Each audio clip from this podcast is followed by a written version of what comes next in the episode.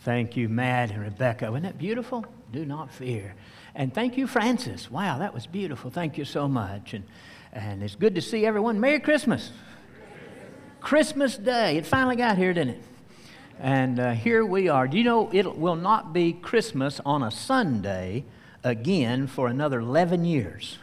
So enjoy today. It's not coming back quick. Um, we're glad you're here. Now, we've, we purposely are trying to keep this to an hour or less because we, want, we know you've got all kinds of family things going on, so we're purposely trying to move through everything quickly. If you look at your screen, you'll see the text is in Luke chapter, uh oh. There it is, Luke chapter 2. This, yeah, now it's up there. Luke chapter 2. You can turn there with me in your Bibles. This is a third part in our Christmas series on the hidden Christmas. Now, what I mean by that is that beneath all the hustle and bustle and gifts and, and rushing about and stress and meeting deadlines, be, behind all of that is the true Christmas, of course, the story of a, a child in a manger, God coming down from heaven and so, in that sense, it's hidden. Now, I enjoy all the other stuff too. I enjoy the presents. I got some presents today. I mean, I got some good presents today. I got all excited about it.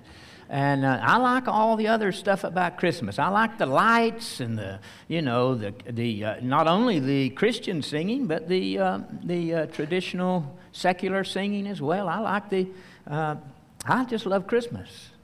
But behind all of that, of course, is what Christmas is really all about, and that's the child who came in a manger, a God who came from heaven.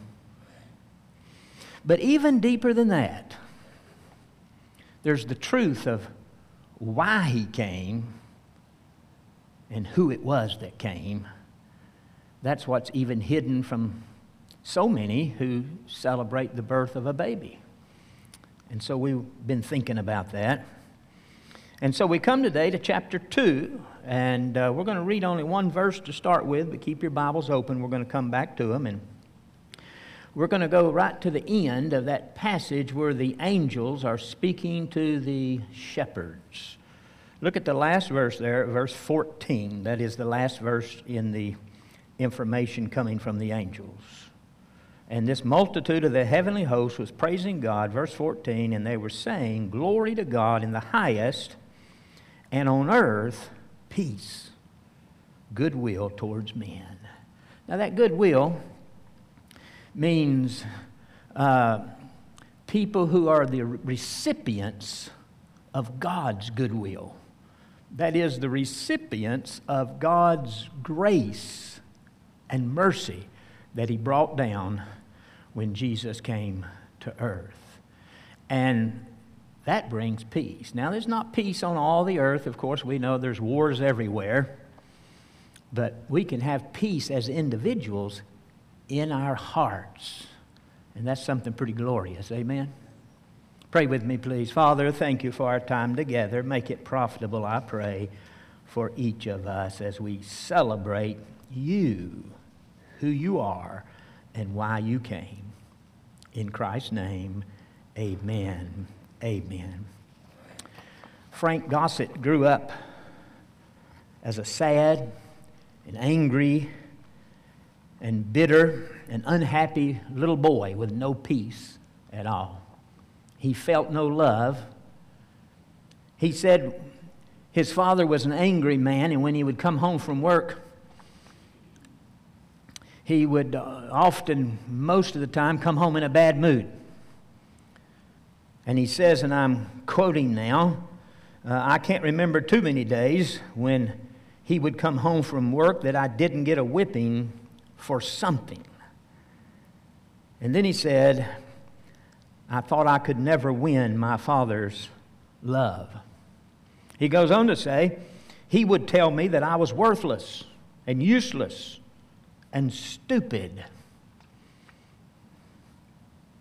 He says, He never told me that He loved me. Never. He said, It seemed like I couldn't do anything to live up to His expectations. I could not get His approval. Well, that made him a sad and hurt and little boy who felt no love, had no peace. And as it turned out, he, he had no friends because he was so insecure by the way his dad had treated him that he had no friends. His dad would go out on the weekends and drinking with his with uh, Frank's uncles and so forth. And so Frank began to think if he could learn to drink like his daddy and like his uncles, he could, maybe would be accepted. So he began to drink. I'm talking about before the age of 11, he started drinking. But instead of winning his father's approval, of course, it just got him into more trouble with his father. So he was sad and felt no love. When he was 11, the family moved to another location. One thing he said he found from drinking was, at least temporarily, it would let him forget his troubles. Well, they moved when he was 11, and he found another way to forget his troubles LSD. Can you imagine that? 11. Just a little over 11 years old. And of course, that brought its own problems. He said, in order to fund his addiction, he began growing and selling marijuana. And uh, he says, and I'm quoting now when you're an addict and you have lots of money and lots of drugs, then you end up with lots of, quote, friends they would all say to me, Where? Wow, where did you get all this good stuff? This is really good stuff. And so he began to gain, quote, friends, not real friends, of course, but quote, friends. But he still had no peace. At 16, he dropped out of school and began to work in the steel mill where his daddy worked because he thought that would let him bond with his daddy and earn his daddy's respect, but it had just the opposite effect. And his father criticized him without mercy and told him he could do better. And uh, he said, I felt like, you know, that I would never measure up. So he quit the steel mill and threw himself into his drug business. And this is at the age of 17. And uh, so he, now he says, and I quote, I had to fund my next addiction, which was cocaine. He said, everything revolved around cocaine. He said, I mean it, everything. Everything revolved around me getting high. He was still hurt and unhappy, and his lack of peace just amplified. He became more and more miserable with his own lifestyle. And uh, then he said, and this is interesting, he said, I had people I knew who were my friends who were dying of AIDS because of use of IV drugs. But that didn't stop me. He said, I had people who said they were my friends who died in drug deals gone bad. But that didn't stop me. And then he was arrested at, and sentenced to 25 years in prison for stealing $17,000 from his employer. And he said, That didn't stop me. He continued to use drugs and sell drugs in prison. He said, as, as a dealer in prison, he was in constant fear. And somewhere right along that time in his life, after he'd been in prison for a few years, another inmate told Frank that he had found peace, peace in his heart through the Lord Jesus Christ. Well, at first, Frank just blew it off his religious babble, you know. But that fella see, Frank could see a difference in that inmate's life. And he did seem to have peace. And this inmate invited him to church, church inside the prison. And eventually, Frank went to church. Frank says, and I'm quoting, February the 5th, 2008, in that church service, God got a hold of my heart. He said, I remember praying and asking God for forgiveness and asking Christ to come into my heart. And he said, and I'm quoting now, I remember feeling a peace that I had never felt in my whole life. Wow, isn't that glorious? That's the reason Jesus came, so we could have peace. Peace on earth, goodwill towards men. Well, he said it was as though he said he couldn't, of course, hear God speaking audibly, but he just felt like God was saying to him, If you're ready to give up the stuff you've been doing, I've got something better for you. And Frank said, I said, quote, Yes, Lord. He called him Lord. Yes, Lord. And then he says, and I'm quoting, It's like I could hear chains breaking and just falling to the floor. I just felt this peace this freedom. I cannot explain it. It was a freedom like I had never experienced. That's right why Jesus came. So, real people like Frank and like me and like you can have real forgiveness, can have real peace, and experience real love, the love of Christ in our hearts. He goes on to say, With that peace in my heart, I became a new man. I quit doing drugs that very day. There was a seminary college in the prison, and I got involved in that. And I started going to classes and also going to every church service that went on within the prison. Even the officers seemed to notice a change in me, that I was not the same man. And then after three years of being clean and sober, Frank said he, he got something he never expected. That was an early release. Remember, he was sentenced to 25 years. He got an early release, and he says, uh, he says, God opened a door for me to go to a halfway house and I'm the only person who completed the nine month program that went out with my group without either going back to prison or winding up dead. He was the only one. Here's a picture of Frank if you look at your screen.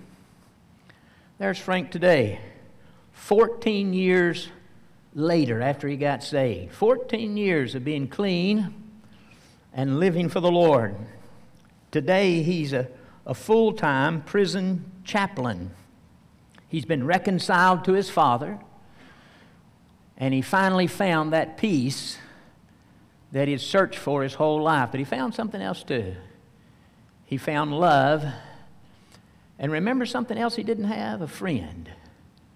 He found a friend in Jesus. This is the way he put it. He said, I found unconditional love, and Jesus has been the friend who accepted me for who I am. Wow. Real people. These things happen to real people in real places with real forgiveness and real peace and real life transformation. That's why Jesus came. He came so that you and I could have peace he came so that you and I could be forgiven. The angel said, Peace on earth, goodwill towards men, or goodwill to, uh, to, uh, to those who are recipients of God's goodwill. They can have peace. Beyond the baby in the manger, Jesus said in his ministry, He said, I have come to seek and to save those that are lost.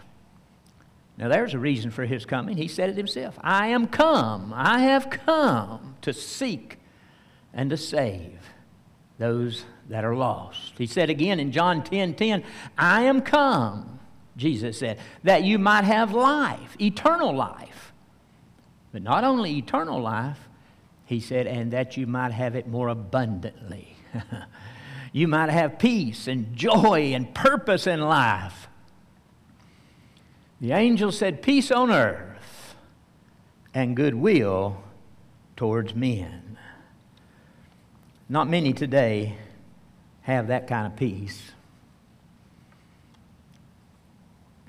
We are told that during the holidays is a time when people are more fearful, more stressed, and have more anxiety than any other time during the year.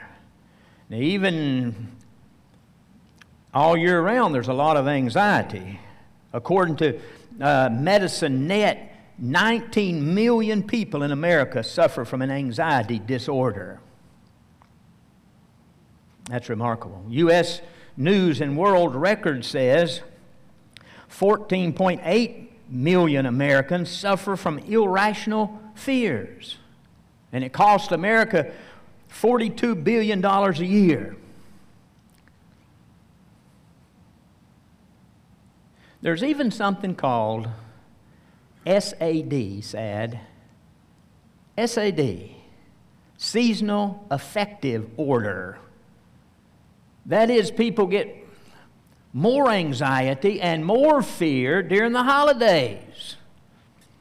Psychiatrists and counselors would tell us that their busiest time of the year is a week or two before Thanksgiving and a week or two after uh, New Year's. During that holiday season, when we're celebrating peace on earth, but very few have that peace. Now, that article from U.S. News and Record said this was irrational fears. Here's some irrational fear. Here's the idea of irrational fears. For instance, Napoleon was a, had the fear of cats. Queen Elizabeth, the fear of roses. Edgar Allan Poe, the, the fear of closed in spaces. Sigmund Freud had a fear of the marketplace or crowded places. Howard Hughes had a fear of germs. And here's one that I have only heard of recently. Maybe you've heard of it. It's the fear of sermons. Yeah. I mean, this is supposed to be a real thing. Some people have a fear of sermons. It's called homilophobia, like homiletics, homilophobia. Well, when we come back to our text, we see some people who had a rational fear. That is, their fear made sense. Let's pick it up in verse 9 of our text. You've got your Bibles open there. Look. And lo, the angel of the Lord came upon them, and the glory of the Lord shone round about them, and they were sore afraid. The King James says sore. That word sore, or translated sore, means very. They were very afraid. Some translations translates it, they were terrified. The literal Greek says they feared with great fear. They had great fear. Now, you know the setting here, but let me just remind you Mary was approached by the angel Gabriel, who gave her the message. The Holy Spirit come upon her. She became pregnant with God's Son. They were to name his name Jesus. And then there was the taxation, you remember. Also, an angel appeared to Joseph and spoke to him, and we gleaned some important, some important words and truths from that passage. And now the taxation has happened. They've traveled from Bethlehem, or to Bethlehem from Nazareth, 90 miles. Both of those cities are still there today. It's a 90 mile track. In Bible days, what was called a day's journey was 20 miles. People could travel about 20 miles in a day. Now, healthy, really healthy young people could do more than that, but that was the average, about a 20 miles. Can you imagine walking 20 miles one day, getting up the next morning, walking another 20 miles? That'd be pretty tough, wouldn't it? But that was a day's journey. So it would have taken them at least five days, but remember, Mary is nine months pregnant, or eight and a half. She's right at the time of her delivery. So they probably went slower. She had to get off and off of the mule or donkey and rest some. It may have taken them longer than five days, probably did. So they made this five day journey or more down to Bethlehem. When they get there, of course, there's no room in the inn. They end up in a stable. And while this is taking place, the angels appear to the shepherds. And this is the message. And as it starts out in verse 9, and they, these shepherds, were extremely afraid. Verse 10, and the angel said unto them, Fear not. By the way, that's the third time in the, uh, in the Christmas story that an uh, angel has said to mankind, Fear not. And the angel said unto them, Fear not, for behold, I bring you good tidings of great joy. In the book of Luke, joy and salvation is linked together often, as it is here. It's a tiding, good news of great joy, which shall be to all people. Jesus didn't come for just a select few, He came for all of us. The rich, the poor, it doesn't matter what our color is or what our background is. He came for all people. Verse 11 For unto you is born this day in the city of David, that's, of course, Bethlehem, a Savior, which is Christ the Lord. Now, here are some new words that we haven't really looked at in the, in the past two weeks. The first one is Savior. Remember, the name Jesus means Jehovah saves. And so it has the idea of, of one who saves. The word Savior here means one who saves or delivers people. In the spiritual sense, it means he delivers from sin and from addictions and so forth. But it can be used uh, as someone like a fireman who went into a house and delivered uh, a family member out of that burning fire and saved them, delivered them. But in the spiritual sense, here, of course, the reference is to. So he's a Savior. And he's Christ, which is uh, the Hebrew word Messiah. is translated the Christ, the Messiah of the Old Testament. So here's the one that mankind has been waiting on all of these years. And he finally came in the form of a baby in a manger, in a feeding trough for an animal. And then it says, the Lord. That word Lord is pretty important. It's the Greek word kurios. It's used 667 times in the New Testament to refer to God the Father, God the Son, and a couple of times to God the Holy Spirit. Lord. It's a reference to God Himself. Here in the message of the angels, is a great truth of the deity of Christ. He is Lord. 667 times. About half of that's to the Father, about half of that's referring to the Lord Jesus. The Septuagint was a translation of the Bible that was a translation from Hebrew, the Old Testament, Hebrew, into Greek. So you've got the Old Testament then in Greek. And that was the copy of scriptures that Jesus would have read from. That was the copy they used in Jesus' day, the translation, the Septuagint. Now, I'm saying all that to say this. This word, kurios, was the word that they used to translate the Old Testament word Jehovah.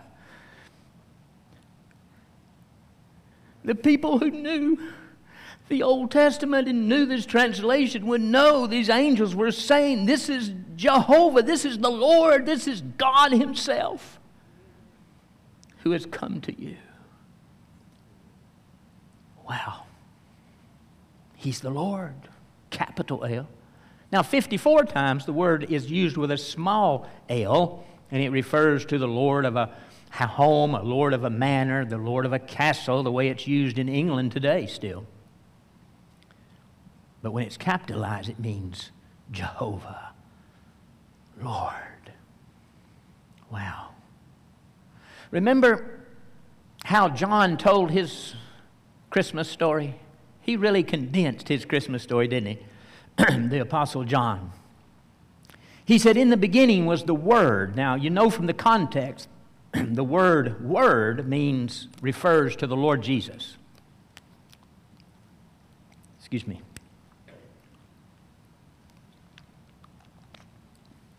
So John says, in the beginning, before time, in the beginning, before there ever was time, was the Word, Jesus.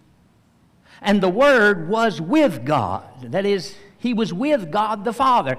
The word with there indicates intimate fellowship. He was with God the Father in intimate fellowship. The next phrase says, and He was God. He was God the Son in intimate fellowship with God the Father. and then it says, All things were made by him, and not anything that was made was made except that was made by him. And in verse 14 it says, And the Word became flesh and dwelt among us. wow. And we beheld his glory as of the only begotten of the Father, full of grace and truth. You go on up a little in that passage, and it says, He was in the world, and the world was made by Him, and the world knew Him not. He came into His own, that is, His descendants, the Jews. He came into His own, and His own received Him not. But, then He says, But to those who did receive Him, gave He the right to become the children of God.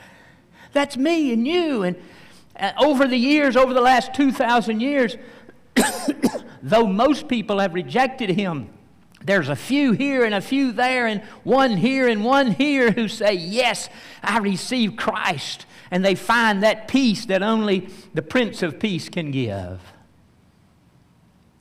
And remember what the angel said to Joseph He shall save his people from their sins. He is the one who can forgive sins. Wow. Mystery of mysteries, wonder of wonders. God became flesh. The Apostle Paul would say in 1 Timothy 3 16, Great is the mystery of godliness. God was manifest in the flesh. Jesus would say, his disciple says, Lord, show us the Father. And he said, Have I been with you so long? Are you still confused about this? If you have seen me, you've seen the Father. And he would say later, The Father and I are one.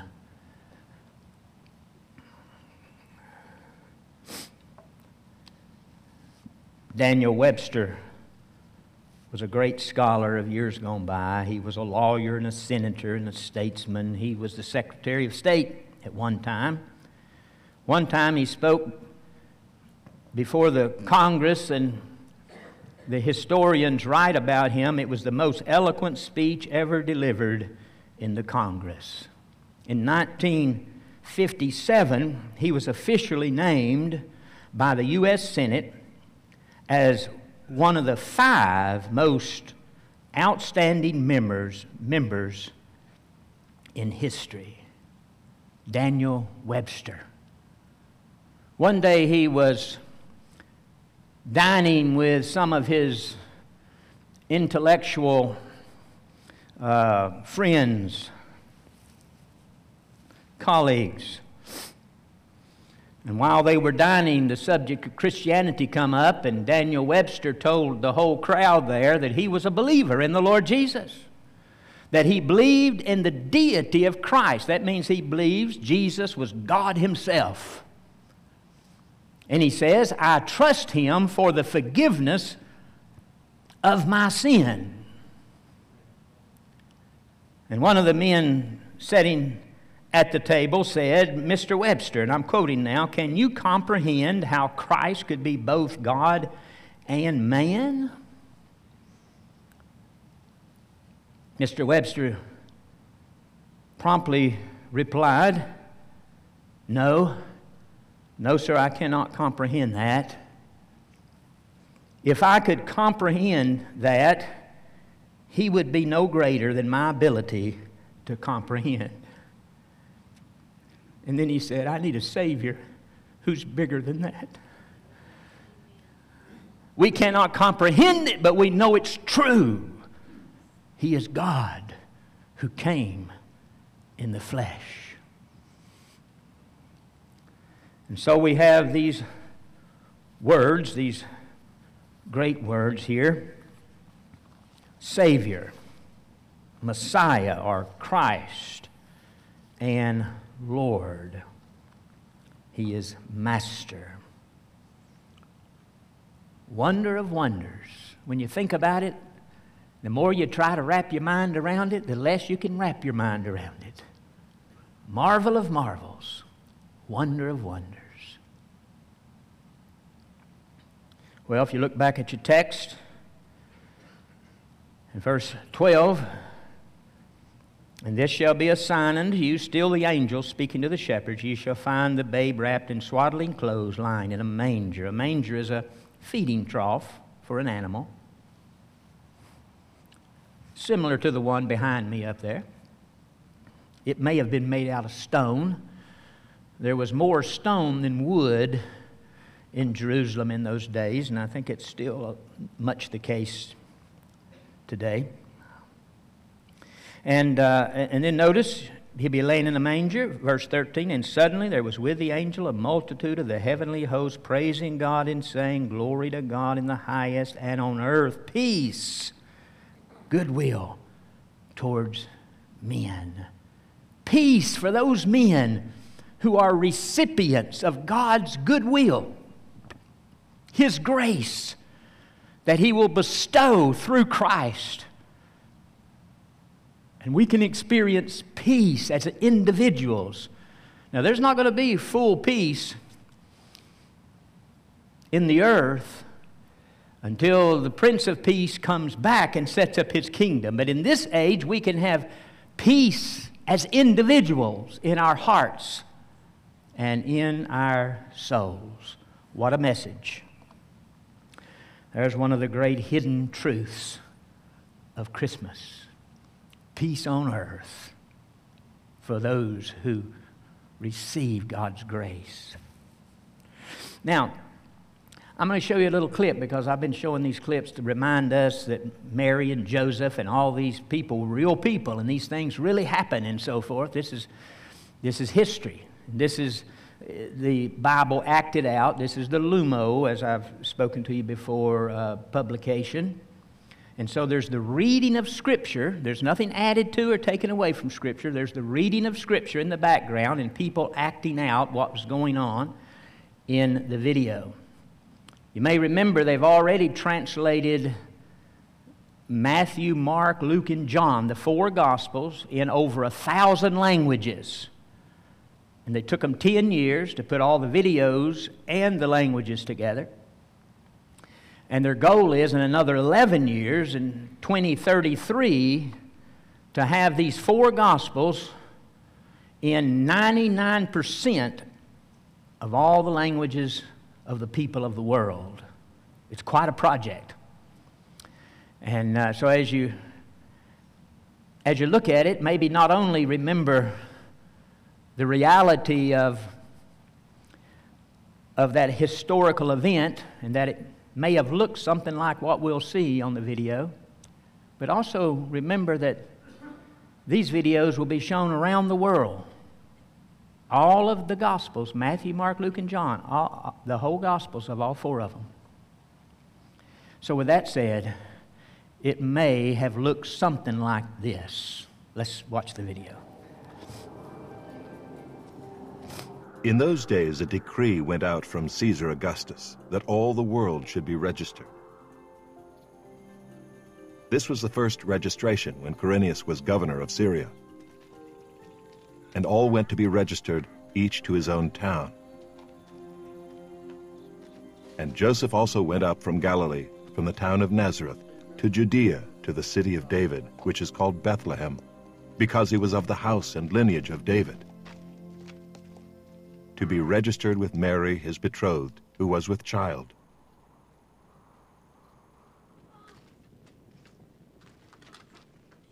And while they were there, the time came for her to give birth.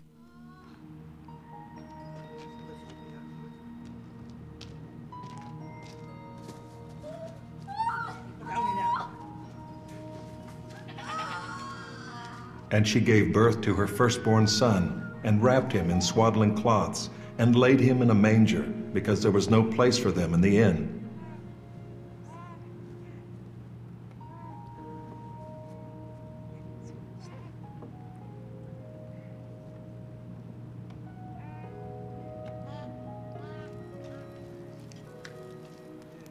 And in the same region there were shepherds out in the field, keeping watch over their flock by night.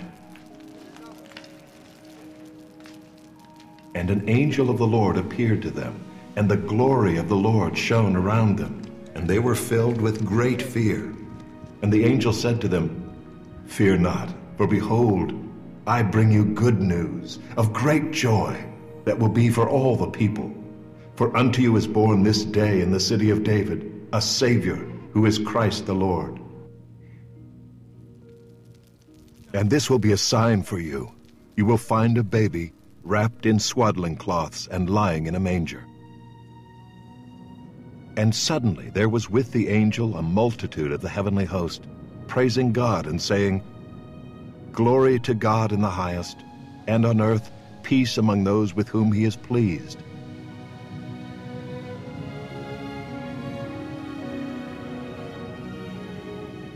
When the angels went away from them into heaven, the shepherds said to one another, Let us go over to Bethlehem and see this thing that has happened, which the Lord has made known to us. And they went with haste and found Mary and Joseph and the baby lying in a manger. And when they saw it, they made known the saying that had been told them concerning this child. And all who heard it wondered at what the shepherds told them. But Mary treasured up all these things, pondering them in her heart. And the shepherds returned, glorifying and praising God for all they had heard and seen as it had been told them.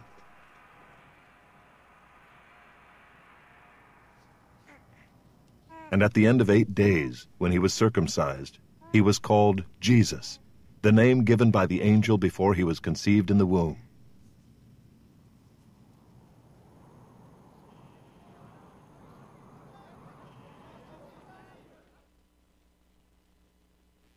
Called him Jesus, Savior, Messiah, Christ, and Lord.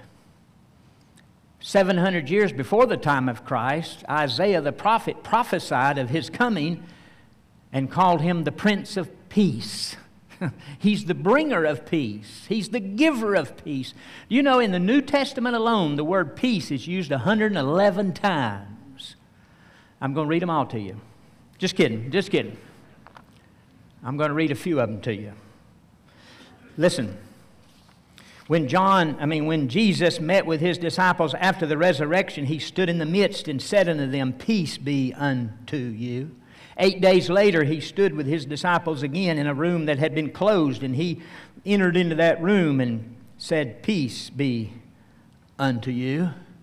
When Paul wrote to the Christians in the first century in his epistles, his letters. He started many of his letters with the same phrases that he used here in Romans 1, where he says, Peace from God the Father and from the Lord Jesus Christ. Peace through God, but immediately from the Lord Jesus Christ, that peace comes.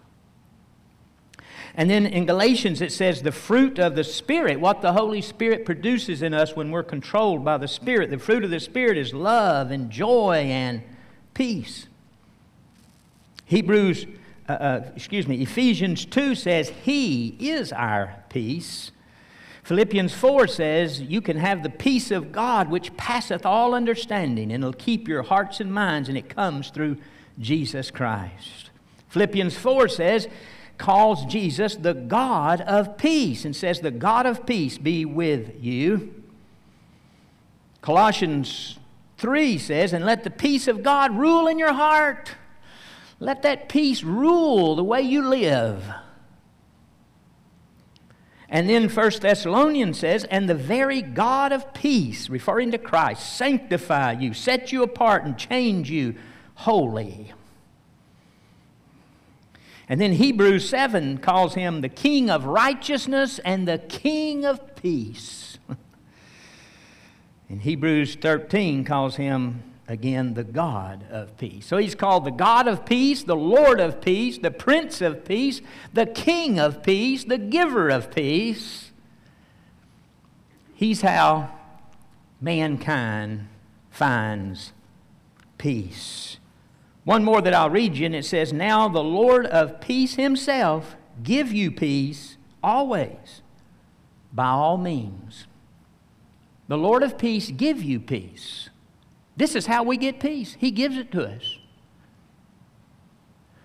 By all means means in all circumstances. Listen to it again.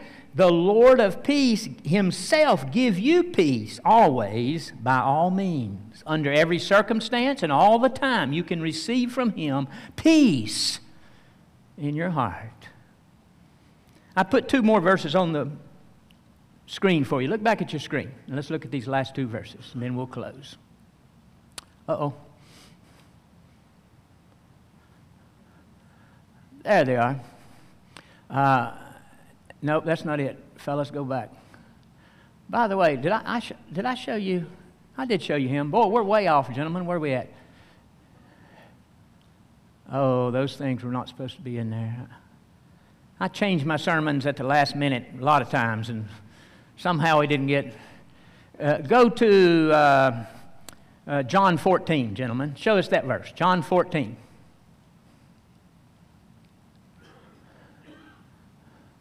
All right, I'm going to read it to you. If they get it up there, good. If they don't, I'm going to read it to you anyway. Jesus is speaking. He said, Peace I leave with you, my peace I give unto you. Not like the world gives, give I unto you. Let not your heart be troubled, neither let it be afraid. He said, My peace I give unto you. And then one more in John 16 now, he says, And these things have I spoken unto you that, again, my peace would be in you. In the world, you're going to have tribulations, troubles, problems, trials. But be of good cheer. I have overcome the world. Now, gentlemen, if you can go to that very last screen I had up there. Well, let's go past that now. Go to the next one. That's the one we just read. Ah, how do we get peace on earth? How do we become the recipients of God's goodwill and grace towards us and receive that peace? Three quick thoughts as we close. One, receive Him as Savior and Emmanuel into your heart. Remember, Emmanuel means God with you. Savior means He's come to save us from our sins. So receive Him as Savior and Lord into your heart. He forgives your sin and He becomes your best friend. He'll be with you. He said, I'll never leave you nor forsake you. So be sure you have Christ in your life. He came for that purpose. Emmanuel, God with us. Receive Him as Savior and then yield to Him as Lord and God. That is the Lord and God of all your heart. He is Lord, He is God, but yield your life to Him, every aspect of your life. Lord, I want to please you in all that I do. Help me to have the right attitude about going to work and about my marriage and with my children and in all that I do, I yield to your lordship. And then the third thing is this take from him as the giver of peace, his peace, into your heart. Remember, he said, My peace I give to you. Just take it. When somebody gives you something, you take it. You take it by faith. Just like you took that forgiveness. You didn't earn his forgiveness, did you? No. no. We can never earn his forgiveness. It's a free gift of his grace. We can't earn peace either. Charles Spurgeon, the great Baptist preacher of years gone by in England, he used to say if you, if you really get your eyes on Jesus and, and concentrate on Him, the dove of peace will light on your shoulder. He said, but as soon as you turn and look at that dove, he flies away. If you're seeking peace for the sake of seeking peace, you'll never find it. It's like chasing bubbles. But if you'll let Christ give you that peace, you can find it. He'll give it. Let's bow together. With our heads bowed, maybe some of you would say, Preacher, I know I'm saved. There's no doubt about that. I belong to Christ. But I haven't really been experiencing much peace as of late. And I want you to pray for me as you close that I'll learn to receive from Him that peace that He wants to give me. If that's your prayer, would you slip your hearts up all over? Yes, God bless you and you, and yes, God bless you. God bless you, and yes, God bless you and you and you. And Yes, and God bless you. Yes, I see your hand. God bless you. Many hands. You may put them down. I wonder if you'd say this, Preacher, I don't know that I've ever received Christ Jesus the Lord into my life. Pray for me. Now, no one will come to you or embarrass you. We would never do anything like that. But we do want to pray for you. Would you just slip up your hand and by that you're saying, I have never received Christ or I'm not sure. Anyone like that? Hold it up long enough for me to look around the room. Yes, I see that little hand. Yes, God bless you. I see that little hand. Somebody else? I'm looking around the room. Hold it up. All right.